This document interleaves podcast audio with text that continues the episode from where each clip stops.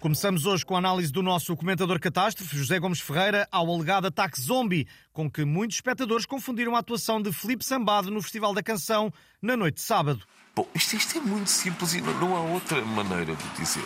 Aquela senhora que foi ao programa da Júlia a dizer que vinham aí os zombies eh, tinha razão.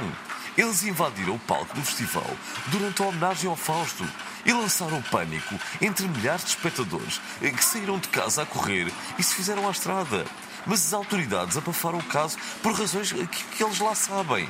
Só que a verdade é esta.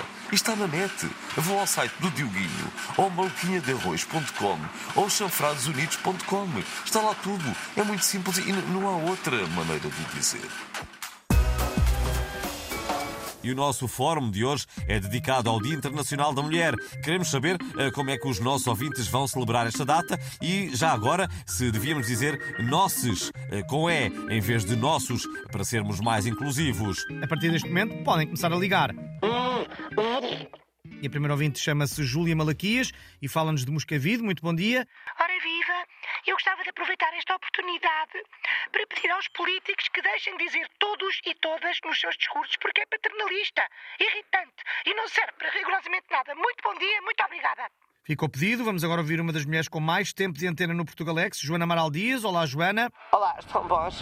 Eu estou a ligar para dizer uh, que, uh, para celebrar este dia, eu estou a organizar uh, mais uma das minhas marchas de protesto, que vai incluir uma queima de máscaras da Covid.